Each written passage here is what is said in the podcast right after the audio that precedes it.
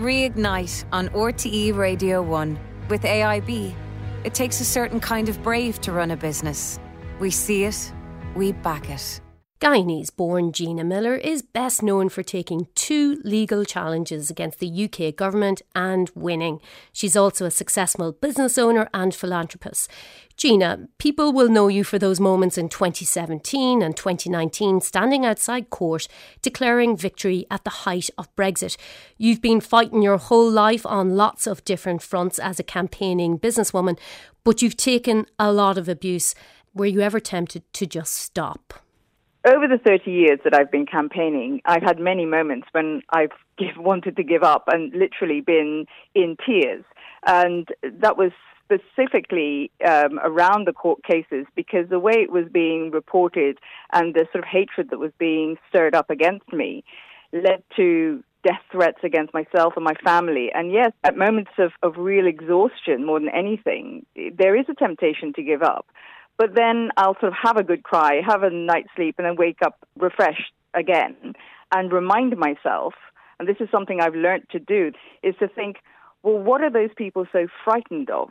Why are they abusing me? Is it because they have a genuine hate, or is it because they're hurting, or it's because of misunderstanding, or if it's conflicts of interest and they're trying to protect themselves? And that drives me to go on even more so I will take that hate and that negative energy and try and rechannel it in a positive way. But it, it isn't always easy, and there are many, many moments when I feel like giving up. But I do then stand up again. And maybe stepping back a little in time, Gina, it's fair to say you've had something of a squiggly career, a little bit unscripted, like most of us.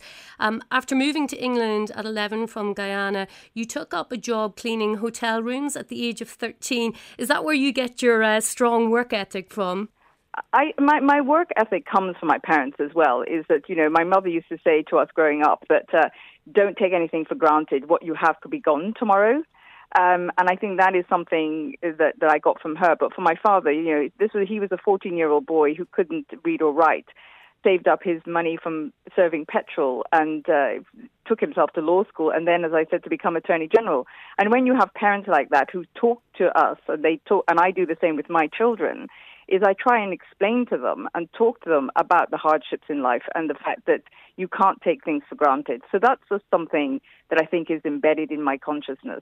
Your father clearly had a huge impact on you as an incredible role model. I'm struck that you may have been drawn a lot over the years to what might be perceived as male dominated industries. You trained from the criminal mm-hmm. bar, you were told it's not a place for women, you took a year out, you discovered the car industry, curiously.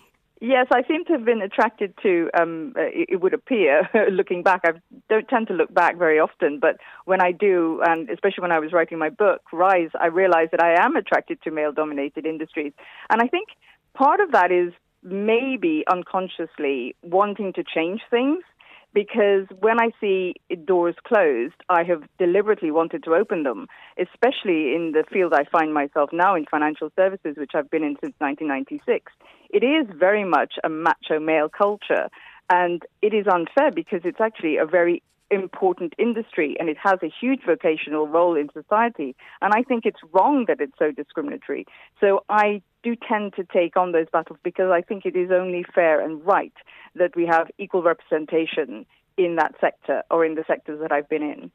In later years, you wrote a business plan for your successful marketing consultancy business while living out of a car.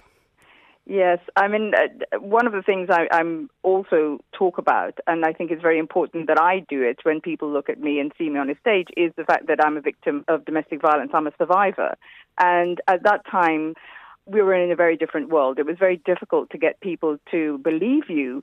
So in those days, eh, you know, I just had to leave. I just had no other choice. So whilst I was figuring out how I would, you know, where I would go, how I'd survive, the safest place for me and my daughter was in our car, in a car. I had a little blue car, and I would go from one car park to another in the evenings and stay there. So we did that for three weeks. And at the time when she was, she had special needs, so she'd be very frightened about the noise and the sounds of the night. So she'd bury her head into me, and whilst, and which meant that I really didn't sleep very much. I mean, I'm not somebody who sleeps very much anyway. So while my she was asleep, my brain would go into overdrive, and I'd think, right, what can I do? And and in my head, I literally mapped out a business plan over those three weeks. Extraordinary. You're obviously somebody who, in a crisis, in a moment of catastrophe, you can turn that into something optimistic, something very, very positive. I didn't know that about myself, and it's not anything that I thought I had. I, it just happens, and uh, I think over the years I've learned to be stronger. I've learned to be more resilient. But there is something in me that that uh, is quite defiant. I think is probably the word word that I, I refuse to be beaten. Um, and that I, I think I was just I don't know if nature or nurture, but I think it was probably just born that way. And what strikes me in all of that is you seem unafraid of failure, then, that you're comfortable with ambiguity, of making those changes in life, of taking bold risks and just going for it. Yeah, I, I probably am a risk taker, actually, it's how I ended up in the car industry because I'm a bit of a petrol head as well. So I tend to, you know, I, I've been a free climber. I, I love driving cars very fast, and you know, I'm racing, and so I've done things that I think have an element of risk. But I'm not I'm not a, a I don't take irresponsible risk, and I'm not um, fearless. I know a lot of people think, sort of look at me and think I am. I'm actually very fearful, and so I'll take calculated risks. But I'll take. I, I know that I need to push myself, and and you know my, the way I I sort of taught myself to think is, what can people say if you if you put your head up above the parapet? If you ask for something, it'll be yes, no, or maybe. But you know those are pretty good chances. so I I sort of look at it from the point of view of you need to take some risk to get a reward. And as you mentioned earlier, since 1996, you're working in the area of financial investments and continually struck in my own world of just how male dominated that looks, particularly when it comes to investments in startups from VCs and the likes. 50% of the population are women, but those who are investing into startups led by women, they're 90% plus male very often. How problematic is that in a world where maybe women are listening to you today and thinking, yeah, I'd, I'd like to take one of those calculated risks that Gina is talking about and starting a business. What advice would you have for women who are thinking about turning an idea into action and pitching for investment? Well, I'm really worried about this because um, both sides of the fence, if you like, the, the people who are the decision makers in the city, the, the deal makers, if you like, the, there's stats that only came out a few weeks ago that show that only 8% out of 650 of the biggest deal makers in the city of London are women, and only 1% are of black, which is extraordinary after all the initiatives we've had over the last 20 or 30 years. Those figures are a complete disgrace on the city. And then on the, on the loan side, you know, access to capital, to venture capital, private equity, it's single digit for women led companies. So things have got to change because at the end of the day, money is power and, you know, and it's about success. And if women don't have access to that, how are they going to grow businesses and really create change? To build a better future, which is what I think needs to happen in capitalism, we need to have more women represented. And one of the things I find very frustrating is when I'm told in the same breath as diversity and equality that, you know, we need to have women in. Of course, there are all these tick boxes, there are all these wonderful words on their websites, but the data doesn't match up and the reality is not there. And I'd say to women, do not take no for an answer. You've really got to push and, uh, and demand to know why you're being refused because many women who approach will start a business and beg and borrow, if you like, for the first few years. And it's that growth stage, it's sort of three to five years, when they then need external capital and they approach organizations and they are being refused and asked questions that men just simply would not be asked. But they already have a track record. And the reason they want a growth in capital input is because they've proven their business and their concept. So I think you've got to be really pig headed and not let them shut that door and expose them in way in some ways and say, well, why are you why are you asking me these questions? What else can I prove? Would you be asking this of, of, of a man who was sitting in front of you? And I think we've just got to be respectful because I don't think you know you you, you should be uh, aggressive, but I think you need to be forceful and demand an equal share of the money and an equal chair at the table.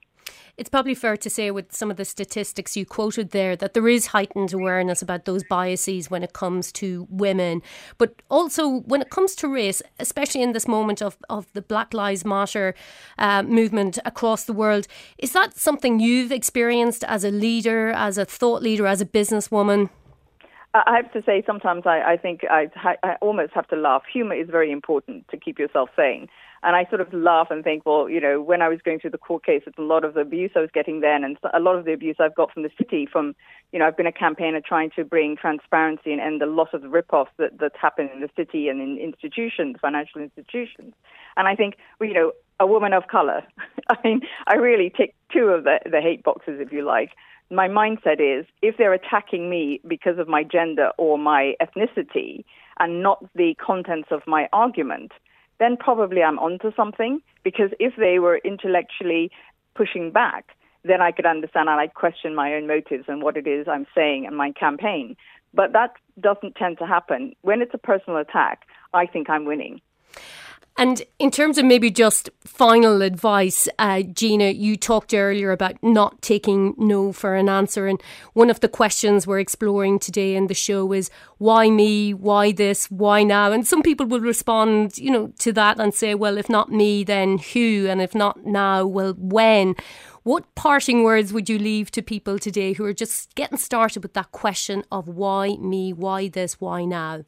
I'd say that we all have a collective responsibility, individual responsibility to decide what happens next and what the world looks like for ourselves and our future generations.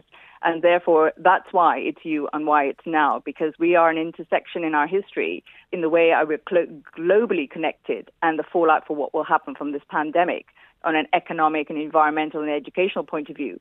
So it is up to all of us to be part of tomorrow. And I'd say if you accept that, you stand up and you make it happen. Those are fighting words. Thank you, Gina Miller.